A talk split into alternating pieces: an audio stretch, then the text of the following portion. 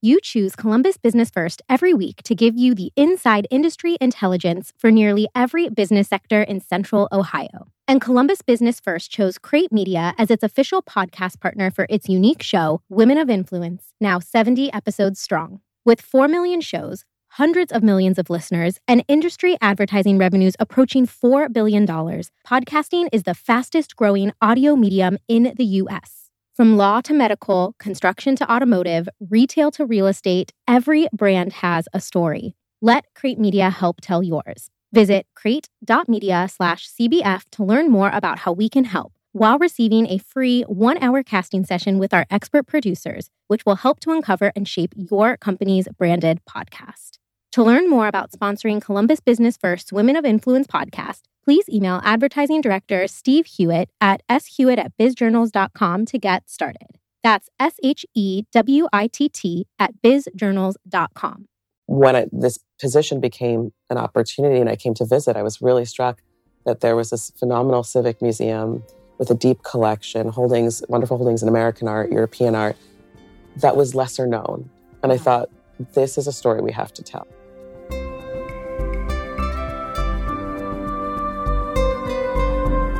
From Columbus Business First, it's Women of Influence, an interview series showcasing some of the most inspiring women in the Central Ohio business community.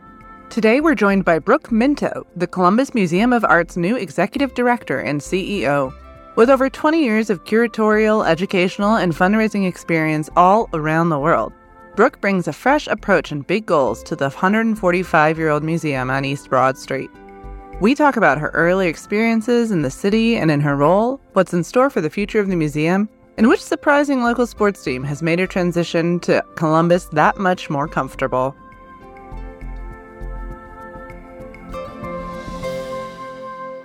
What first inspired your passion for interest in the arts? How did you get into this field? Art has always been a part of my life. I grew up outside of New York City in the suburbs. You know, we had pretty easy access within an hour to the greatest museums, some of the greatest museums in this country.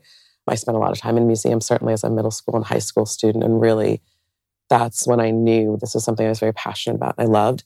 I think as I you know started looking at colleges and you kind of listen to these college tours or counselors and they say you know pursue something you love. You go to a you know liberal arts undergraduate college. They tell you to pursue what you're passionate about and think critically about it, and you can do whatever you want to do. And I took that pretty seriously. So I knew as an undergrad that I was going to study art history. I didn't know where it would take me, but I think by um, the time I got to grad school, museums came into focus more. But yeah, it's it's something I feel like I've done my whole life. Yeah. So you've been here. You mentioned eight months at the museum. How are you settling in? How's it going? Oh, it's going well. Yeah, I arrived in May, and had just a wonderful kind of first season in Columbus. Mm-hmm. Not only was the weather beautiful, but I think it was also just a really wonderful time in the city. There was a lot going on, a lot of major events, a lot of national events. We, we hosted the mayor's conference, and I just it was a great time to arrive and get to know the city. Mm-hmm. What are you most proud of that you've accomplished so far in your initial stint? What am I most proud of? In the short term, I'm really thinking about how we might sort of invest in and support the staff. We recently came to an agreement with CMA Union. We had a nice uh, negotiation and we're able to get to a contract pretty quickly. Mm-hmm. I've also had this really wonderful opportunity just this season to reinstall the collection galleries, modern and contemporary art collection galleries. And that was a wonderful way in which to kind of dive into our permanent collection and really understand, you know, the treasures that we hold. Great. Yeah, there have been a number of things. The museum's union contract is a momentous step forward for Columbus and municipal arts across the country following in line with major market museums like the Art Institute of Chicago, the Museum of Contemporary Art in Los Angeles, the Solomon Guggenheim Museum in New York, and many more. When you took the job, what what sort of goals did you have? What are your short term and long term goals for uh, what the museum can be and can look like and can achieve? I, you know, was very fortunate to take this position from a leader who had been in it for 20 years and had nurtured the staff and the collection for quite a long time. At the same time, with other retirements, we now have opportunities in the curatorial department, so we'll be doing national searches for those and finding ways in which we might bring others to Columbus and to CMA to um, really help flesh out a vision for the collection and how we might develop it over the next several years, as well mm-hmm. as the exhibition program. I've also been thinking a lot about access. You know, we talked a little bit before about how much the city is growing. And I'm really kind of fascinated by all of the immigrant communities around Columbus, as well as just other transplants that are moving here from cities across the country. I want to make sure that the museum remains a place that is, you know, it's it's been a very visitor centered museum for many many years, but I want to make sure it's a place that remains open, accessible, and that the program is appealing to everyone who calls Columbus home. Mm-hmm. Well, I love that it's free on Sundays. As much as I think a lot of people do know we're free on Sundays, I want everyone to know we're free on Sundays, right? I mean, I, I, there's just little opportunity for a free um, experience. You know, I, I want everyone in the community in the region to feel that the museum is something that can be part of their lives and that there isn't some kind of barrier to bringing the museum into your world, to your social life, to your family, to your community. So the free Sundays, I think, is a really important message. But I also want people to understand and appreciate the significance of our collection and to really know that it's growing. It's something that is not static. You know, we have about 15,000 objects in the collection, but it is something that continues to grow. You know, the way we think about its growth is so that it reflects this community. People should feel as though when they come to the museum, there's something relevant to them, where they come from, you know, what's important to them, the, the issues that they're sort of grappling with.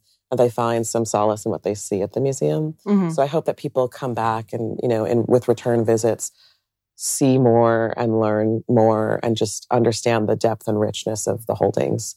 It's a treasure. Really. Mm-hmm. This past Sunday was the last day of our fall winter uh, series of, of exhibitions. We had over 2,000 visitors. Wow. It was fantastic. There was a line at 10 a.m. for wow. admissions. There were so many families in the shop, in the, in the store, and in the, in the cafe. It was really wonderful to see, you know, mm-hmm. multi-generation families grandparents, parents, kids in strollers. There were crowds in the collection galleries, there were crowds in the exhibition spaces.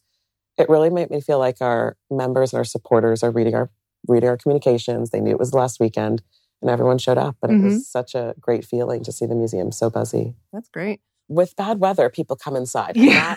I didn't know if that would be, you know, Columbus or not. You know, do people hibernate or or do they go out? And so I think we do benefit from the ugly weather sometimes mm-hmm. in that people want something to do, they want to be inside, but they come into the museum. And that is a, a sort of habit that I've noticed and I think is wonderful. I yeah. Mean, people spend, you know, hours in the in the restaurant at the museum mm-hmm.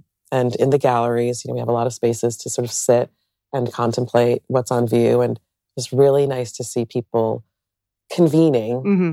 and really seeing the museum as an extension of their home. And I think that's a very special thing. And if you come this weekend while our winter exhibition, uh, our fall winter exhibitions have closed, the rehang of the modern and contemporary collection is on view. Mm-hmm. Um, it's called New Encounters, and it's the second floor of the Walter Wing. That space is eight thousand square feet, and over the last you know eight weeks or so, we reinstalled the entire second floor, moving every work except for one, the Frank Stella that looks out at Broad Street.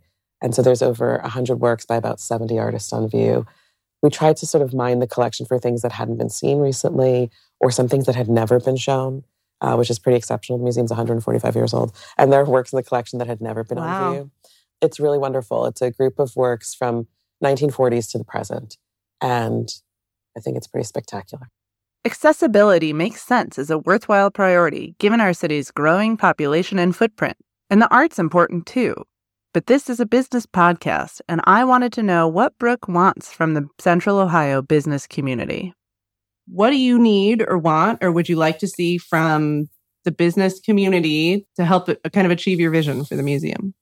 Oh, that's an interesting question from the business community. Well, I mean, I wouldn't be doing my job if I didn't say support. Over the next several years, there's so many ambitious things that we would like to accomplish at the museum, and all of that takes support, whether that's support to our annual programs, exhibitions, our learning programs, or whether that's stewarding our really phenomenal historical building. The museum, as you know, opened a beautiful expansion in 2015, um, but we also have a wonderful 1931 building that was the original building that you know needs ongoing maintenance and care. So there's you know there's the physical space, there's our programming. You know we're always looking to sort of build our endowment and sustain the museum into the future. So I mean I think support is key. But it also is that um, I think the business community can help just sort of spread the word about mm-hmm. what we're doing and ensure that whether it's you know their teams or counterparts, you know, business colleagues understand how dynamic the programming is at the museum and really kind of make it feel like a kind of important third space for them that is welcoming and open and that they build awareness of in everything that they do. You know, we're having a lot of a lot more tourists, whether they're business travelers or otherwise, um, coming to the city. And I would love to think that the museum is a huge draw for a visitor. Mm-hmm. Um, you know, whether they get downtown to Broad Street or to a second space, you know, that we have in the short north called the Pizzuti Building. It's on Goodale Park, much closer to uh, the convention center. Mm-hmm. You know, I'd love to think that the arts are also a draw to this city for convention goers and tourists, mm-hmm. just as much as sports and other things. Talk to me a little bit about what you did or didn't know about Columbus before this opportunity came up, uh, both just as a city and from an arts community perspective. As far as a city, I knew the general. You know, OSU is based here. I have for many years been quite fond of and followed uh, the exhibition program at the Wexner Center for the Arts, which is on campus at OSU.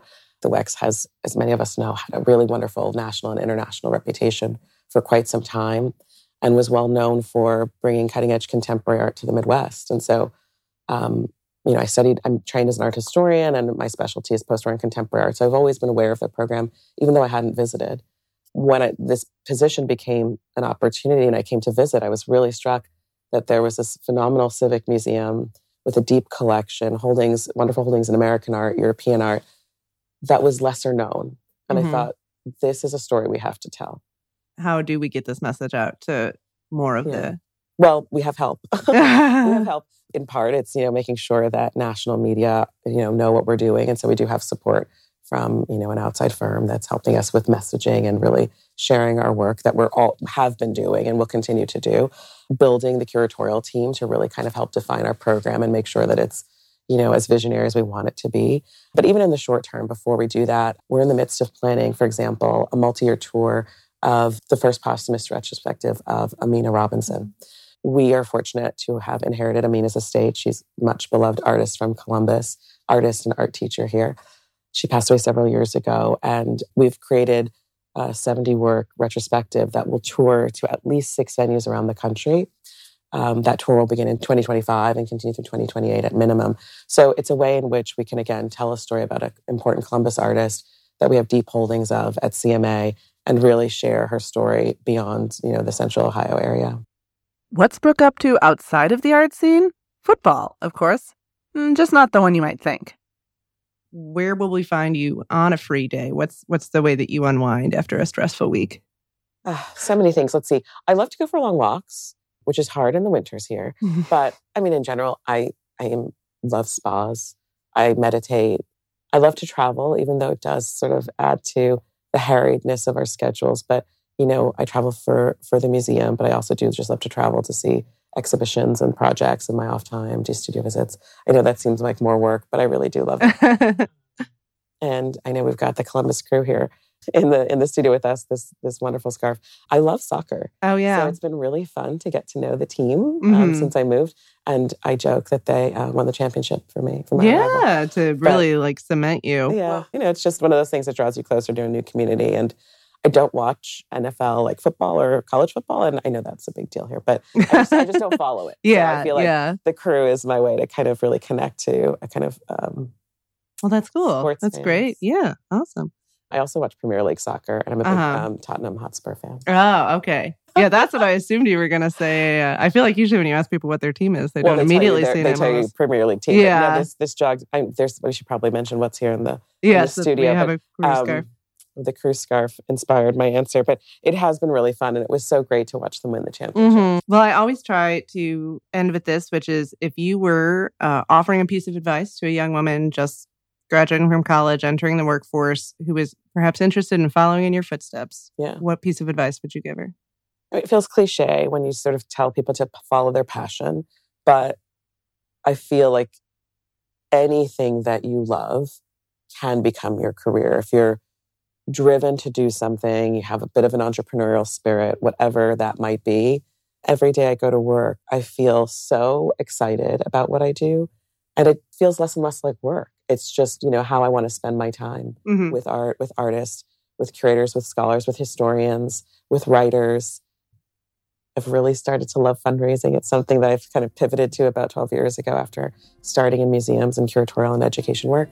but it feels less and less like work when you just love what you do. And so I think that's what I would say. Just be confident and you know, kind of follow what's what what drives you and what you're passionate about. It is possible. Another huge thank you to Brooke Minto for joining us, and thanks so much to all of you for joining us as well. If you're not already, then follow us on Apple, Spotify, or wherever you listen to podcasts, and you'll be notified of each new episode as it's released. I'm Eleanor Kennedy, Assistant Managing Editor of Columbus Business First, and this has been Women of Influence.